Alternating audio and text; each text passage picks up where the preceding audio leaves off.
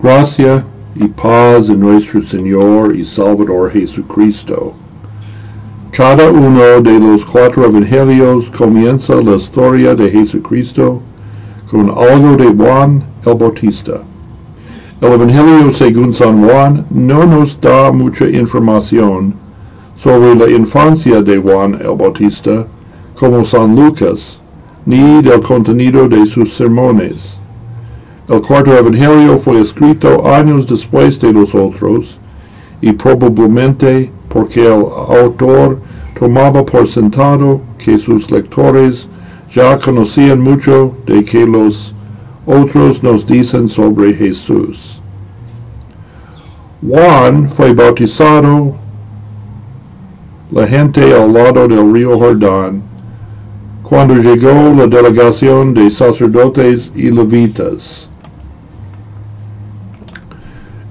El último versículo en nuestro texto dice, estas cosas acontecieron en Betábara, al otro lado del Jordán, donde Juan estaba bautizando. Esta región era la misma donde Elías había llevado a cabo muchas de sus actividades. En esta zona Moisés se despidió de su pueblo y entregó su autoridad a Josué. La pregunta, ¿tú quién eres? en realidad quiere decir, ¿eres tú el Mesías? Y confesó y no negó, sino confesó. Yo no soy el Cristo. Y le preguntaron, ¿qué pues? ¿Eres tú Elías? Y dijo, no soy. ¿Eres tú el profeta? Y respondió, no. El libro de Malaquías capítulo 4 dice así. He aquí yo os envío a Elías el profeta, antes que venga el día de Jehová grande y terrible. Él convertirá el corazón de los padres hacia los hijos y el corazón de los hijos hacia los padres. Esta es una profecía de Juan el Bautista, igual a Isaías 4.3. Y Juan identificó sí mismo así. Yo soy la voz de uno que clama en el desierto. Enderezad el camino del Señor, como dijo el profeta Isaías. También en nuestro texto del domingo pasado, Jesús dijo esto sobre Juan. Este es de quien está escrito. He aquí envió mi mensajero delante de tu faz, el cual preparará tu camino delante de ti. Sin embargo, Juan les dijo no era el profeta Elías. ¿Por qué? Aún el ángel dijo a su padre Zacarías, porque él irá delante de él en el espíritu y el poder de Elías, para hacer volver los corazones de los padres a los hijos y los desobedientes a la sabiduría de los justos, para preparar un pueblo dispuesto para el Señor. Y en Mateo 16, 14 nuestro Señor dice sobre Juan el Bautista, y si quieres recibirlo, él es aquel Elías que había de venir.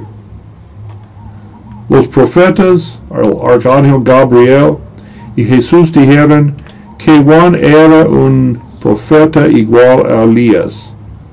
Más probable en este caso, la pregunta era Elías fue entendida en un sentido literal.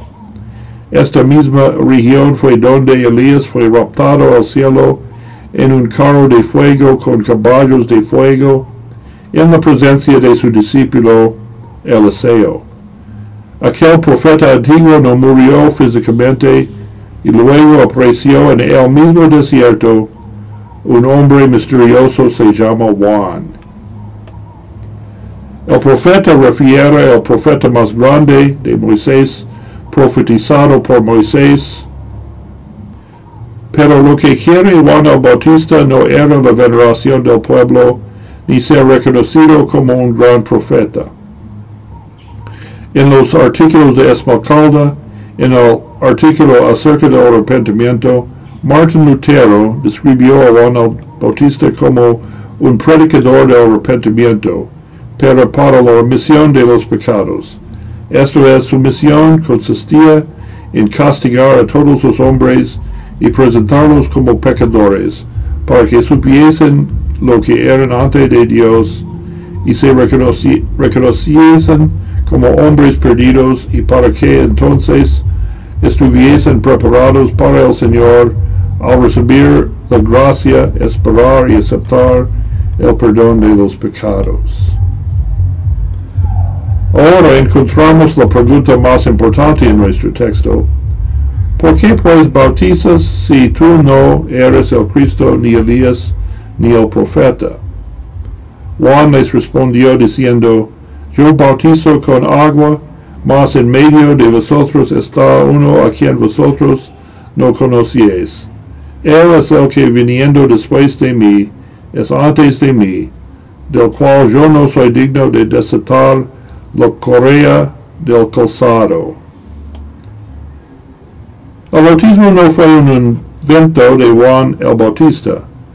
Nosotros debemos saber cuál era la relación del bautismo de Juan con el de los judíos por un lado y con el bautismo instituido por Jesús por el otro. Y los que habían sido enviados eran de los fariseos. Los fariseos también bautizaban, pero solamente a los prosélitos, que quiere decir cuando alguien afuera de la ascendencia de Abraham se convertía al judaísmo, no solamente debía ser circuncidado, sino también bautizado. Para los fariseos, sus esclavos gentiles tenían que bautizarlos antes de permitirles trabajar en sus casas.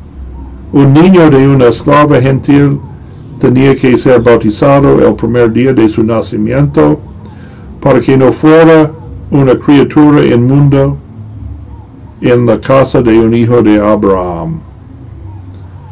El bautismo de los niños no fue inventado por la iglesia romana, pues ya existía entre los judíos antes de Juan el Bautista. Los fariseos se consideraban puros y por eso no se bautizaban. Juan llamó en cambio a los fariseos al bautismo también. Así dio a entender que delante de Dios ellos eran tan inmundos y pecaminosos como todas las naciones. Al dejarse bautizar una persona, está admitiendo públicamente que no es digna de entrar en el reino de Dios a base de sus méritos. Pero, como la predicación de Juan el Bautista señaló a la proclamación del Evangelio de Jesucristo, el bautismo de Juan fue solo una señal al bautismo de Jesucristo. El bautismo de Juan despertaba en los bautizados el deseo de ser cambiados, pero no daba el perdón de pecados y la promesa de la vida eterna. Dice Juan también en Mateo 3, 11 también en Lucas 3, 16. Yo a la verdad os bautizo en agua para arrepentimiento, mas el que viene tras mí es más poderoso que yo, cuyo calzado no soy digno de llevar. Él os bautizará con el Espíritu Santo y con fuego. Por eso nuestro catecismo dice el bautismo no es simple agua solamente, sino que es agua comprendida en el mandato divino y ligada con la palabra de Dios. En el bautismo el Espíritu Santo produce la fe y así crea en nosotros una nueva vida espiritual. Pero fíjate, esta obra del Espíritu Santo comenzó con la encarnación. Jesucristo fue concebido por obra del Espíritu Santo y nació de la Virgen María. Entonces en la Navidad no celebramos solamente el nacimiento del niño Jesús, también el principio de la obra que dio fruto en el bautismo de Jesús que Juan el Bautista vio con la presencia del Padre, del Hijo, del Espíritu Santo. También dio fruto en el día de Pentecostés, que Juan no vio cuando el Espíritu fue derramado sobre la iglesia y tres mil fue bautizados por agua y el Espíritu en un día. Finalmente, la día fruto en cada bautismo cristiana, cuando el Padre, el Hijo el Espíritu Santo, todos están presentes para un nacimiento espiritual. Por lo tanto, en esta temporada de Navidad, les deseo ustedes la paz que sobrepasa todo entendimiento. Amén.